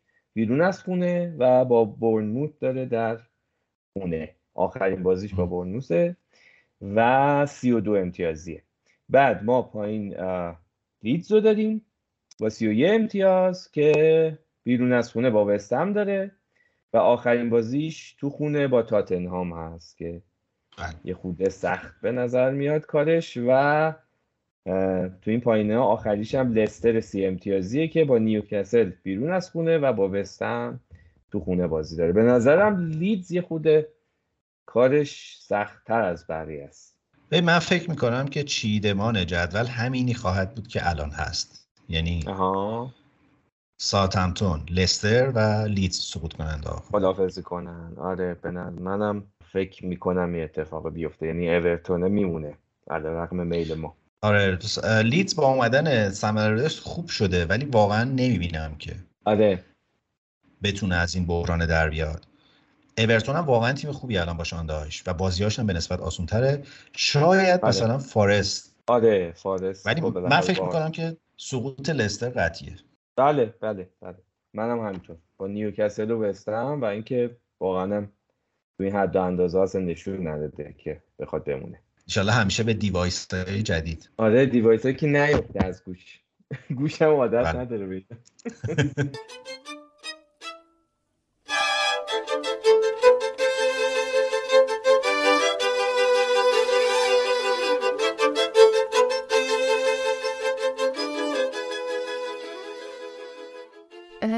سند شدن. فکر کنم که روی جنبه های دیگه فوتبال هم تاثیر گذاشته. و کلا این در واقع این قدرت رسانه که داره هر روز بیشتر میشه. و خودم با اینم مشکل دارم. من خب برادر یه دونه برادر دارم که مربی فوتباله و خیلی فوتبال دوست داره و یه درک فوق العاده عجیبی از فوتبال داره. مثلا اینجوریه که ما سری قبل داشتیم بازی سیتی و وست هم رو نگاه می‌کردیم. خب 45 دقیقه اول که صفر صفر. وست هم تونست مقاومت کنه. داشتم به مامانم می‌گفتم یعنی ممکنه 45 دقیقه دیگه هم بتونه مقاومت کنه. بعد برادرم گفت این بازی سه هیچ میشه. گفت سیتی سه تا می‌زنه. و همین اتفاق افتاد. کلا یک دید خیلی جالبی به فوتبال داره چون هم حالا فوتبال بازی می‌کرده و هم که مربیه. من یه جایی بهش حسادت می‌کنم. اینکه اصلا هیچ سایت خبری یا مثلا پیج خبری فوتبالی رو اصلا دنبال نمی‌کنه. یه خبر فوتبالی خیلی هم بعضی وقتا دیر به گوشش می‌رسه. بعد میاد فوتبال نگاه می‌کنه و واقعا لذت می‌بره از فوتبال. این خیلی خوبه به- نظرم. الان فکر می‌کنم که قدرت رسانه جوری شده که آدم به اون قدرت مشاهده خودش شک می‌کنه. خب مثلا ما یک بازی رو می‌بینیم به نظر خودم مثلا بازی عربستان و آرژانتین. به نظر من آرژانتین تو اون بازی خیلی خوب خوب بازی کرد. ولی آمار و ارقام اگه بیای نگاه کنین برعکسه واقعا. مثلا ایکس فکر کنم آرژانتین خیلی پایین بود توی اون بازی. خب این خیلی بده به نظرم که یک چیزی داره میاد که داره به تو میگه که تو داری مشاهده تو داره اشتباه می‌کنه. ببین آخه به نظرم این قبول دارم. یعنی این نگاه ژورنالیستیه رو قبول دارم که اینا اینا براش شاید خیلی چی میگن facts های قابل استفاده نباشه. حالا ما یکی دو اپیزود مفصل درباره استفاده از دیتا و این مدل جدید جمع‌بندی دیتا حرف زدیم منم خیلی راستش بهش قائل نیستم قبولش هم ندارم. خب یه بخش زیادیشو ولی می‌خوام بگم اتفاقا اینا می‌تونه ابزار لذت بردن باشه. این مثلا اینا درام رو بهتر می‌سازه. وقتی تو می‌بینی ایکس جی تیمی کمتر از یه تیم دیگه است ولی نمی‌تونی پیش بینی کنی که این معنیش اینه که آرژانتین به راحتی عربستان رو می‌بره. چون راستش رو بگم 20 سال پیش آرژانتین به راحتی عربستان می‌برد. خب می‌خوام بگم این این پوله این اقتصاده این سبک جدیده این مدیاه یه کاری کرده که یه چیزایی نزدیک بشن. درسته که تو نگاه سنتی ما میگیم اتفاقات داره حذف میشه از فوتبال که تا یه حد زیادی داره حذف میشه. ولی وقتی اتفاق میفته خیلی عجیب غریبتر و خاصتر و هیجان انگیزتره به نسبت قبل. و من اینو خیلی دوست دارم. یعنی چه الان تو لیگ اروپا اگه سویا قهرمان شه من هیچ لذتی از این فوتبال نمی‌برم. خب ولی اگه روم با مورینیو قهرمان شه اون درامه به نظرم شکل گرفته اتفاق افتاده.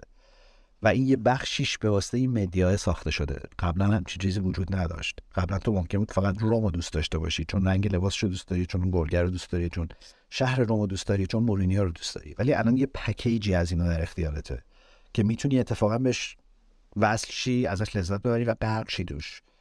من کاراکتر برادر تو رو می‌فهمم. خودم خیلی وقتا اینجوری هم. مثلا من یه سریال اینجوری نگاه می‌کنم. اصلا برام مطلقا مهم نیست که بازیگرش کیه کارگردانش کیه کی نوشتهش تماشاش می‌کنم لذت می‌برم خاموش می‌کنم میرم. ولی برای من فوتبال یه خورده داستانش فرق می‌کنه. یعنی یه بخشی از هیجان همین غرق شدن تو این لذت است توی این اخبار است. حالا حالا به بعضیاش میخندم بعضیش رو اعصابم میره بعضیش رو قبول ندارم بعضیش هم استفاده شو استفاده می‌کنم ازش در این پادکست برای اینکه نشون بدم آرسنال چی خوبی.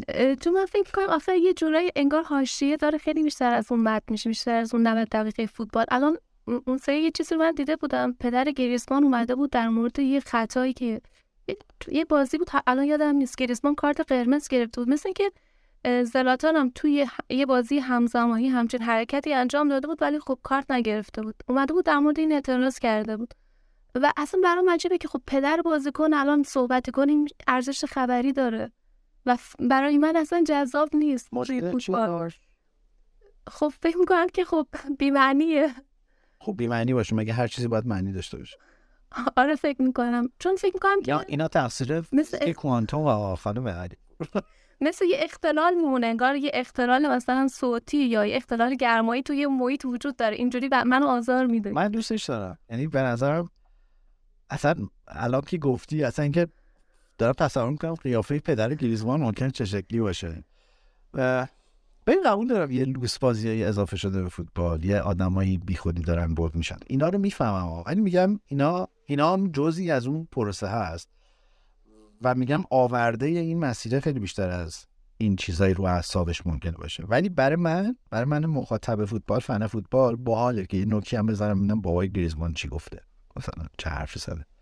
چون من, من همیشه دارم اینجوری فکر کنم که چطور ممکنه یه آدم پسرش گریزمان بشه. یا مثلا اون پارسال بود که امباپه قرار بود که گفتن قرار بره به رئال. هر صبح که از خواب بیدار می شدیم یه مثلا یه خبر می اومد واقعا دیوونه شده بودیم در صورتی که اون زمان حالا مثلا همون چند سال پیش که کاکا رفته بود به رئال.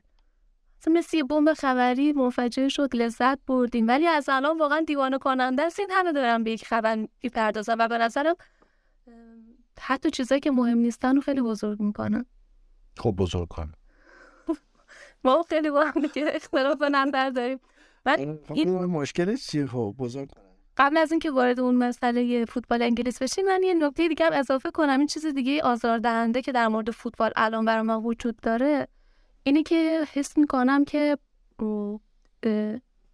قدرت اصلی الان دست مربی است من این جمله قبلا یه جا هم گفتم. این, این برای خودم جالبه. حالا به علتش هیچ وقت پی نبردم. ولی اینکه خیلی عجیبه. نوبو همیشه توی یک دوره از زمان و توی یک مکان خاصی توی یک زمینه خاصی به اوج خودش می‌رسه. مثلا توی ایتالیای قدیم میکل آنژو رافائل و داوینتی ستایشون هم دوره بودن و خب ستا از بهترین نقاش های دنیا همزمان و توی یک مکان, و... مکان یکسان ظهور می‌کنن. حالا اگه مثلا باز در نظر بگیریم موسیقیدان های بزرگ مثل هایدن مثل موزارت بتوون اینا باز حالا تو یک منطقه بودن حالا تو اون سرزمین آلمان و اتریش. باشه اولی که گفتی کی بود؟ هایدن. من خود شنیدم هایده بعد گفتم هایده رو چجوری گذاشتی؟ چه موزارت خب. تو یه دوره بودن اینا همزمان بودن. یا اگه به فیزیک نگاه کنیم بزرگترین فیزیکدان های دنیا اوایل قرن بیستم زندگی می‌کردن و فعالیت می‌کردن. حالا مثل انیشتین و دیراک و هایزنبرگ و فیزیکدان بزرگ. هیچ وقت دلیلش رو نفهمدم چرا؟ همیشه نوبخ تو یک زمینه به این شکل ظهور می‌کنه. یعنی توی یک زمان خاص و توی یک مکان. و اینا رو گفتم که بگم که فکر می‌کنم الان عصر مربی است یعنی فکر می‌کنم ما هیچ زمانی این همه مربی بزرگ نداشتیم. و این همه فکر می‌کنم که یک مجموعه تاکتیکی نداشتیم تا الان. این همه تا پیچیدگی نداشتیم الان مربی الان دیگه انگلیس فکر می‌کنم یکی از علتهایی که این همه جذاب شده توی این چند سال اخیر خیلی جذاب شده. جذاب جذابتر شده فکر می‌کنم که همین علتش مربیای بزرگی که توی این لیگ دارن فعالیت می‌کنن. و الان فکر می‌کنم این مربیا با اون تاکتیک هایی که دارن آزادی بازیکنان رو گرفتن. حالا من یه مثال بزنم. تیری آنری یه جا یه خاطره تعریف می‌کرد که یادم نیست باز کدوم بازی بود. گواردیولا اینو گذاشته بود توی یک منطقه خاص بازی کنه و این اذیت بود که اونجا بازی کنه. چون که توی جریان بازی می‌دید که خب نمی‌تونه کاری انجام بده. خب سرپیچی می‌کنه از حرف گواردیولا و منطقهش رو عوض می‌کنه و میره گل می‌زنه. بعد گواردیولا تعویزش می‌کنه. شاکی میشه. خب این برای من قابل پذیرش نیست که آزادی بازیکنها رو اینقدر گرفتن. بحث فلسفی پیچیده یه راستش ولی من دوست دارم. یعنی من, من می‌فهمم که یعنی در ازاش میگم که یک یک شطرنجی شده فوتباله و یک پیچیدگی هایی داره که من فن فوتبال وقتی با دقت نگاش می‌کنم هرچی عمیقتر نگاش کنم می‌تونم بیشتر ازش لذت ببرم. می‌دونی؟ این برای من جذابه. یعنی یه آدمی مثل گواردیولا رو اعصاب من هست ولی از یه جهت دیگه برای من جذابه. برای اینکه من میگم اگر گواردیولا و همین پیچیدگی هاش و همین وسواس فکریش تو دیگه برتر نبود دیگه برتر اینقدر دیگه جذابی نمی‌شد. و تبدیل و اگه اون اقتصاد نبود تبدیل نمی‌شد دیگه برتر به جایی که کلوپ و آرتتا و گواردیولا و بیلسا و نمی‌دونم الان صحبت ناگلزمن و پوچتینو و هر چی قول فوتبالی پاشه بیاد اینجا آنجلوتی بشه مربی اورتونش می‌دونی؟ لوپتگی الان داره توی این مربی اسپانیا قرار بود باشه تو جام جهانی الان داره مربی وولز شده مربیگری وولز رو داره انجام این هم هست دیگه. یعنی قبول دارم. یه چیزهایی از اون طرف میفته و مثال بزنیم. بازی سیتی رئال دوره رفت. بازی که شاید برای یه هوادار عادی فوتبال بازی معمولی به نظر بیاد. ولی من و تو یا همه شنونده های این پادکست اگه که میشینیم با دقت فوتبال رو نگاه می‌کنیم دیوونه میشیم از این حجم اهمیت جزئیات تو بازی و شطرنجی که اینا دارن جلو هم بازی می‌کنن. جابجا کردن کاماوینگا تو زمینه. اینکه هالند و چجوری از کار میندازه آدمه. خب؟ و این برای من خیلی جذابه یعنی تا قبل از اون بازی همه فکر می‌کنن که هالند یک لودریه که از رو هر چیزی رد میشه ولی یهو می‌بینی آنجلوتی با یه رئالی میاد یه کاری می‌کنه که دو تا توپن به پاش نمی‌خوره تو محوطه جریمه و این قبلا واقعا به این این سطح نبوده خیلی به نظرم بازی تاج و تخت این ماجرا من یه چیزی هم در مورد لیگ انگلیس بگم فکر می‌کنم که یعنی بازیکنایی که توی این لیگ بازی می‌کنن باید تو زندگی خودشون مقاوم تر از دیگران باشن توی مبارزه با مشکلات زندگی. چون اکثر اکثر تایم بازی اینا تو محوطه جریمه. خیلی برام جالبه. یعنی اون اتفاقایی که داره توی زمین میفته اکثرش تو محوطه جریمه است. یعنی بازیکن میاد اونجا قشنگ با خونسردی کامل دفاع می‌کنه اون بازیکن حمله می‌کنه و خیلی برای من جالبه که چطور همچین چیزی واقعا ممکنه. آره به نظر من دفاع بودن در یک تیمی در پرمیر لیگ خیلی چیز عجیبیه. خیلی واقعا یه توان ذهنی وحشتناکی می‌خواد واقعا و دفاع خوب موندن خیلی کار سخت.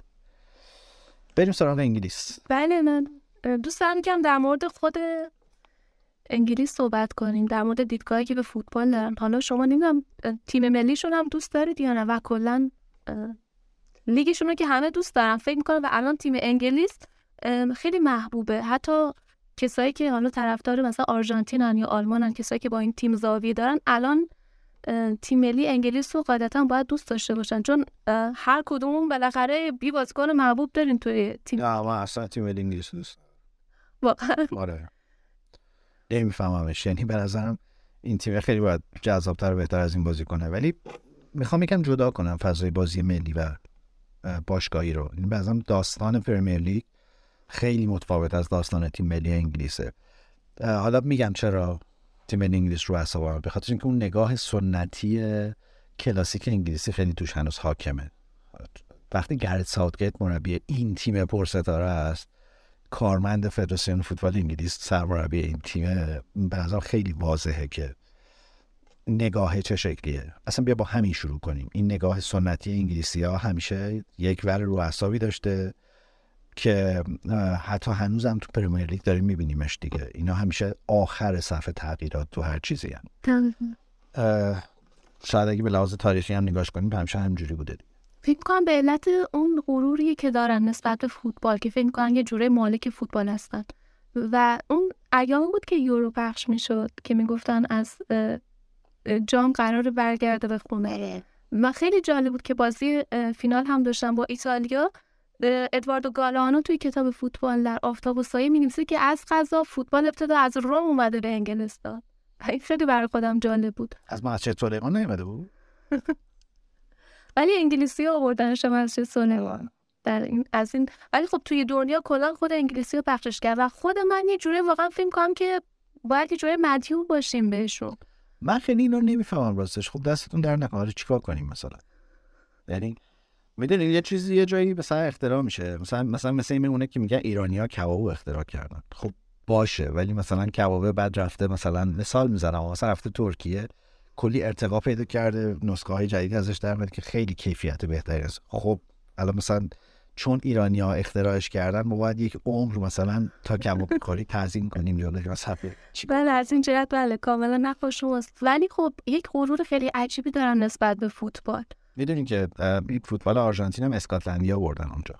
یعنی یه دوره ای حالا نه اینکه فوتبال شروعش اصلا در آرژانتین توسط اسکاتلندیا باشه ولی یه دوره اسکاتلندیای زیادی مهاجرت کردن به آرژانتین و این سبک اصلا اصلا سر و شکل و سازمان فوتبالی به واسطه این مربیای اسکاتلندی گرفتن اونجا اتفاق افتاد. گفتم که بیشتر بر رو اعصابت تاریخ فوتبال خیلی فکت های مختلفی داره و بس وقت آدم واقعا نمی‌دونه کدومی که درستن. حالا چیزی که من خوندم این بود که یه سری ملوان انگلیسی بودن که رفته بودن اونجا حالا پشم و این چیزا بیارن و چکمه و اینا ببرن توی آرژانتین و حالا اوروگوئه و اونجا بود که فوتبال بردن وارد اون منطقه.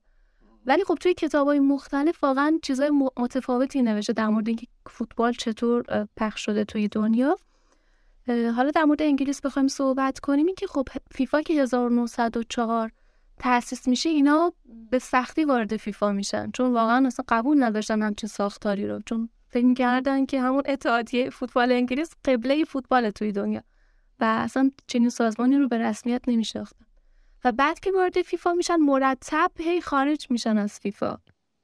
چون که البته یک یه حرفی می‌زدن که واقعا غیر منطقی بود ولی ولی در نهایت فیفا زیر بار رفت. این که می‌گفتن که کشورهای ولز و انگلیس ایرلند که حالا بعدا به دو قسمت تبدیل میشه و اسکاتلند باید باید چهار تا کشور مجزا محسوب بشن توی فیفا که چهار تا حق رأی داشته باشن. خب فیفا هم زیر بار این نمی‌رفت اونا مرتب همینجوری خارج می‌شدن از فیفا و اولین دوره جام جهانی هم که برگزار میشه اینا اصلا عضو فیفا نبودن. ولی اروگوئه براشون یه دعوتنامه رسمی ارسال می‌کنه که اینا برن و بازی کنن. ولی خب نرفتن چون که معتقد بودن بهترین تیم دنیا هستن و هیچ دلیلی نداره که اینو بخوام برای دیگران ثابت کنن. تا چند دوره جام جهانی هم شرکت نمی‌کنه انگلیس؟ بله البته یک یه تورنمنت بین‌المللی داشتن اون زمان که اولین تورنمنت بین‌المللی فوتبال که باز هم همین چهار تا تیم توش بازی می‌کردن و هر سال برگزار می‌شد. فکر کنم 1874 شروع میشه تا 1974 هم ادامه داشته. اینجوری بوده که در طول یک سال این تیما همینجوری دو به دو با هم دیگه بازی می‌کردن بر حسب امتیاز. قهرمان مشخص می‌شد. بله و معتقد بودن که قهرمان واقعی دنیا رو این لیگی که داره مشخص می‌کنه نه جام جهانی. حالا 34 هم که باز نمیرم بعد جالبه. خب جام 38 اینها توی شرایطی قرار می‌گیرن که خب جام جهانی باید با 16 تا تیم برگزار می‌شد ولی خب آلمان حمله می‌کنه به اتریش و این کشور رو زمینه خودش می‌کنه و اتریش از جام جهانی خط می‌خوره. چون ملحق تیمش هم بعد پنج از بازیکنش میان برای تیم ملی آلمان بازی می‌کنه. باز ازشون خواستن که بیان به جای آلمان به جای ببخشید ازشون می‌خوان که بیان به جای اتریش بازی کنن که باز هم قبول نمی‌کنن. و در نهایت سال 1946 که بعد از پایان جنگ جهانی کمیته فیفا برگزار میشه اینها وارد فیفا میشن و فیفا قبول می‌کنه که اینها رو چهار تا کشور مستقل حساب کنه و خب وارد مسابقات جام جهانی میشن که البته باز هم 1950 که می‌خوان برن جالبه.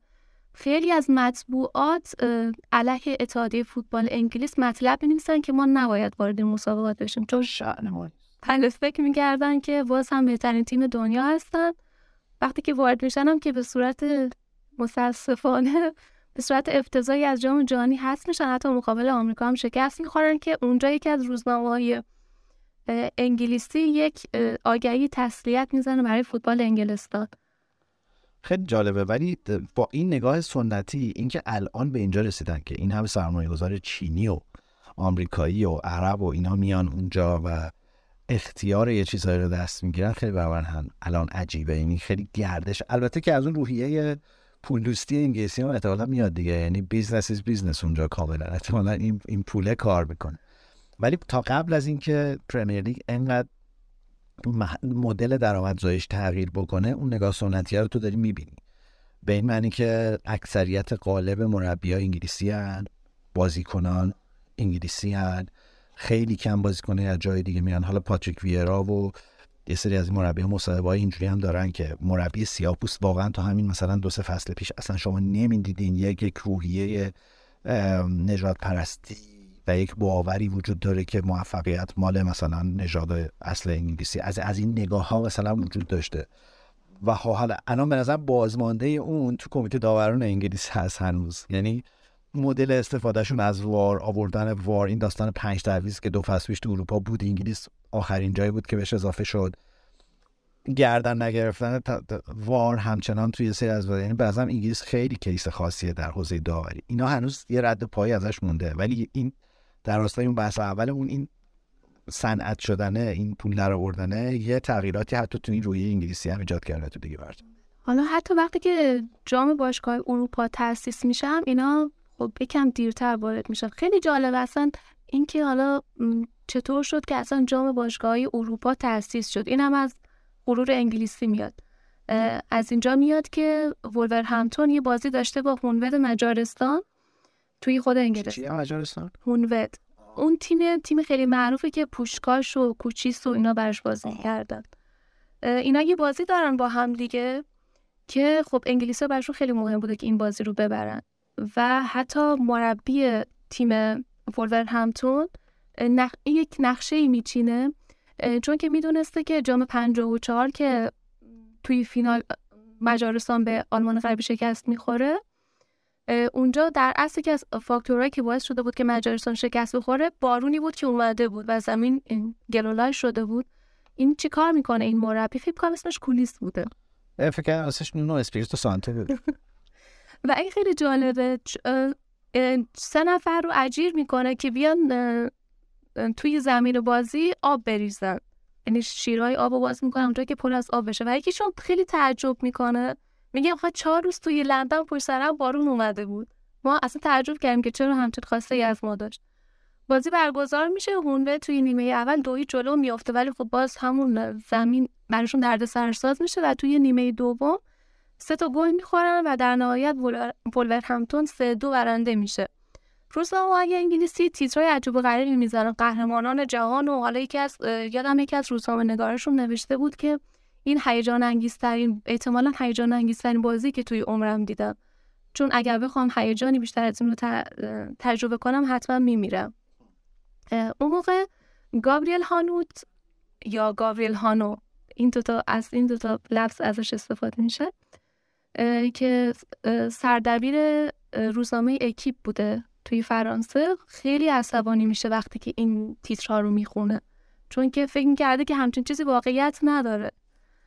و میاد چیکار می‌کنه؟ این ایشون از قبل تلاش داشته که یک تورنمنتی برگزار بشه که بهترین تیم های اروپایی توی اون بازی کنن و بشه بهترین تیم اروپا رو انتخاب کرد.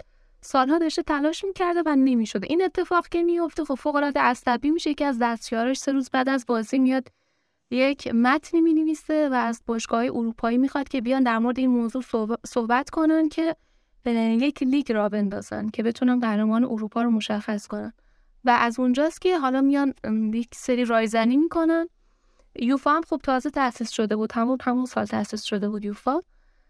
در نهایت فقط یک اختلاف وجود داشته که کدوم سازمان اینو برگزار کنه یوفا یا فیفا؟ و در نهایت که تصمیم گرفته میشه که یوفا بیاد این رو برگزار کنه. مسابقات سال بعد برگزار میشن و تیم انگلیسی شرکت نمی‌کنن.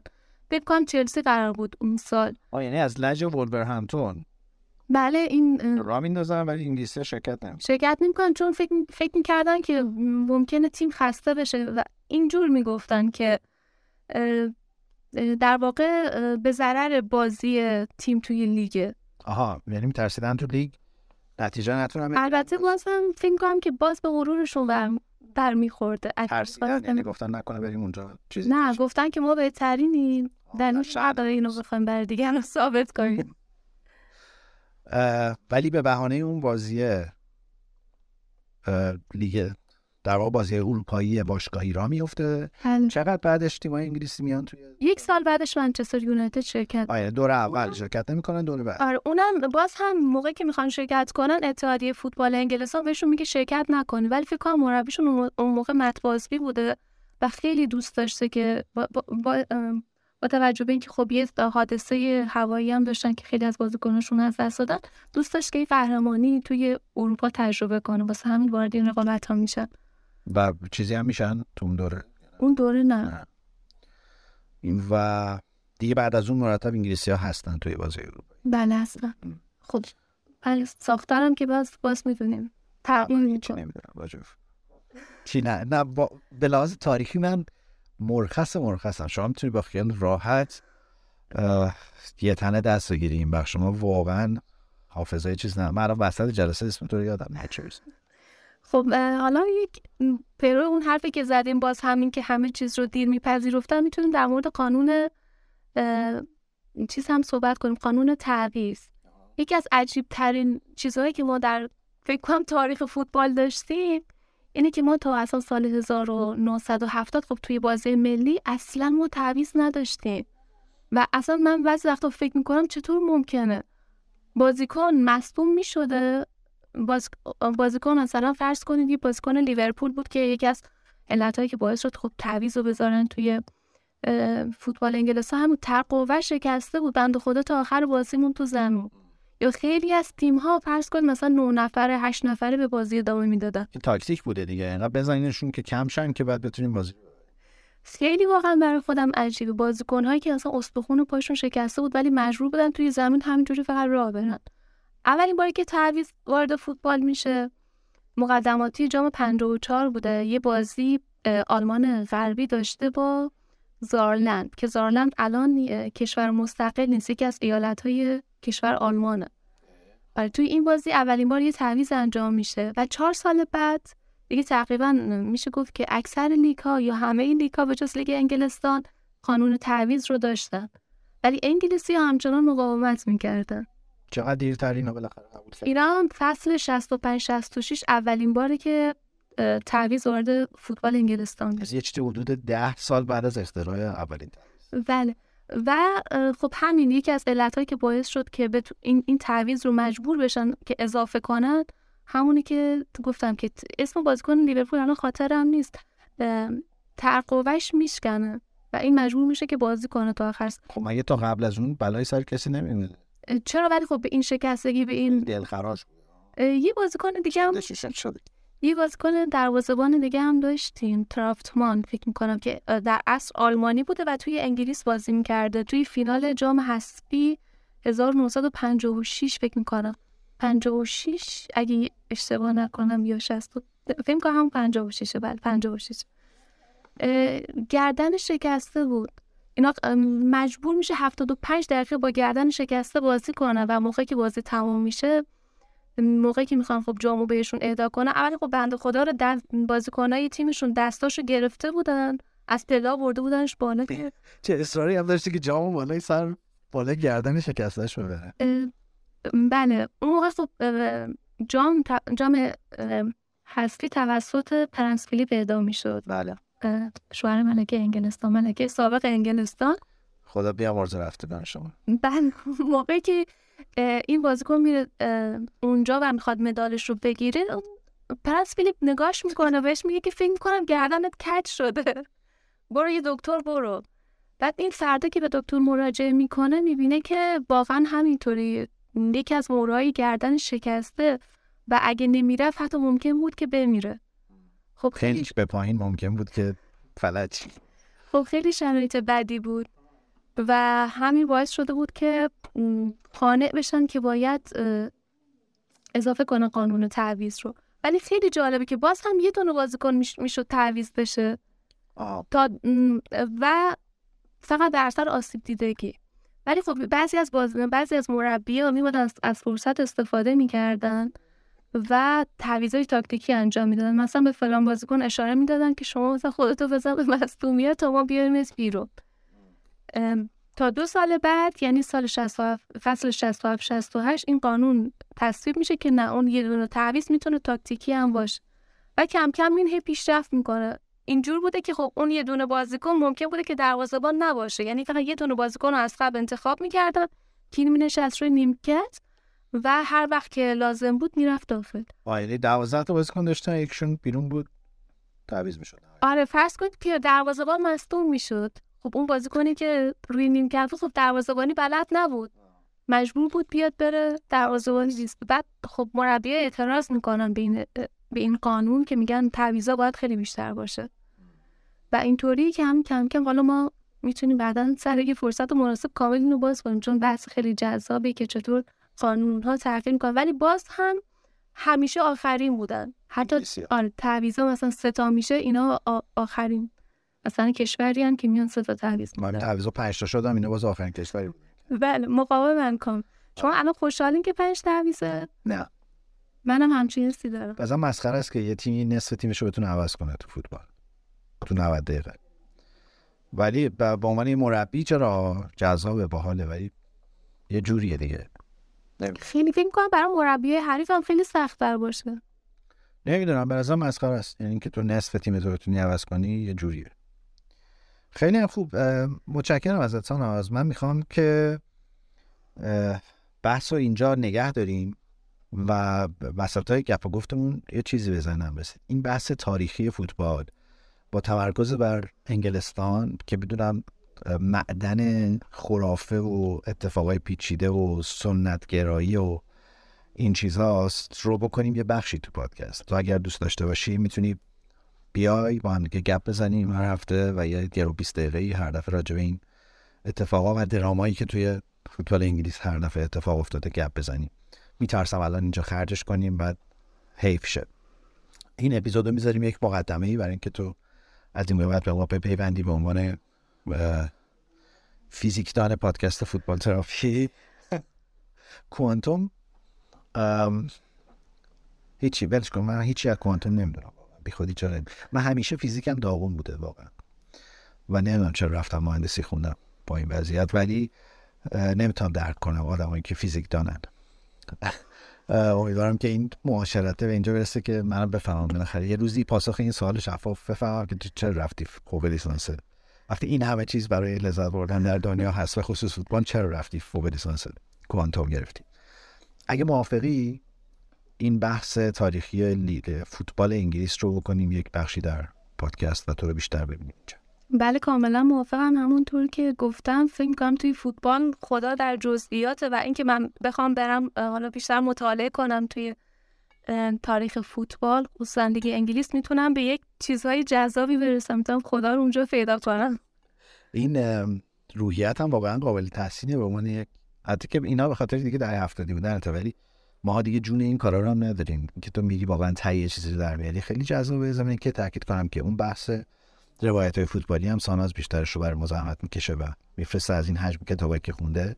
خیلی هم با وسواس این کار می‌کنین این خط می‌کشی چیزایی می‌کنی. من باید نقشش رو درست کنم که بتونم بخونم.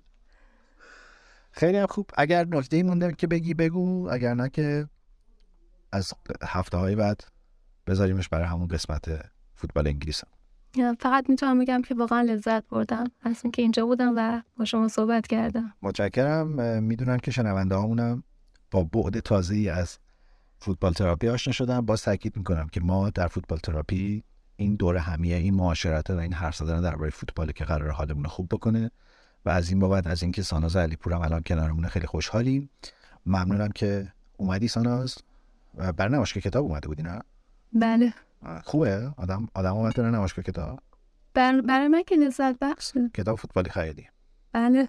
چی باید بخونیم الان؟ کتاب خوب فوتبالی چی داریم الان مثلا؟ کتاب من یکی از آخرین کتابایی که خوندم بارون کردن هرم بود. خیلی جذابه. یعنی فکر می‌کنم که همون که عکس کرای افتاده رو نه. نه. یک هرم فکر می‌کنم. الان خاطر باورت میشه. خب که جلش نارنجیه. آقای عیسی عظیمی و آقای جعفرزاده ترجمهش کردن. خیلی کتاب جذابیه. تقریبا نصف کتاب فوتبالی رو آقای جعفرزاده ترجمه کرده. ولی حالا اگه دوست داشتی می‌تونی یه بخشی از اونو برامون انتخاب کنی برای بله. ولی بهترین کتاب فوتبالی به نظرم همون فوتبال در آفتاب و سایه است. آره آره. خیلی کتاب خوبی. فوق خیلی کتاب خوبیه. گذاشتیم یه بار لینک خریدش رو توی پادکست چون یه بخش روایت فوتبالی برام فرستادی یه بار. من این کتاب رو اتفاقی توی کتابخونه پیدا کرده بودم. بعد آخرین سالی که منتشر شده بود 1998 بود. بعد از جام جهانی منتشر شده بود و این کتاب من اتفاقی پیدا کردم. بعد تو روزنامه من هر جا مطلب می نوشتم ارجاع می دادم به این کتابه.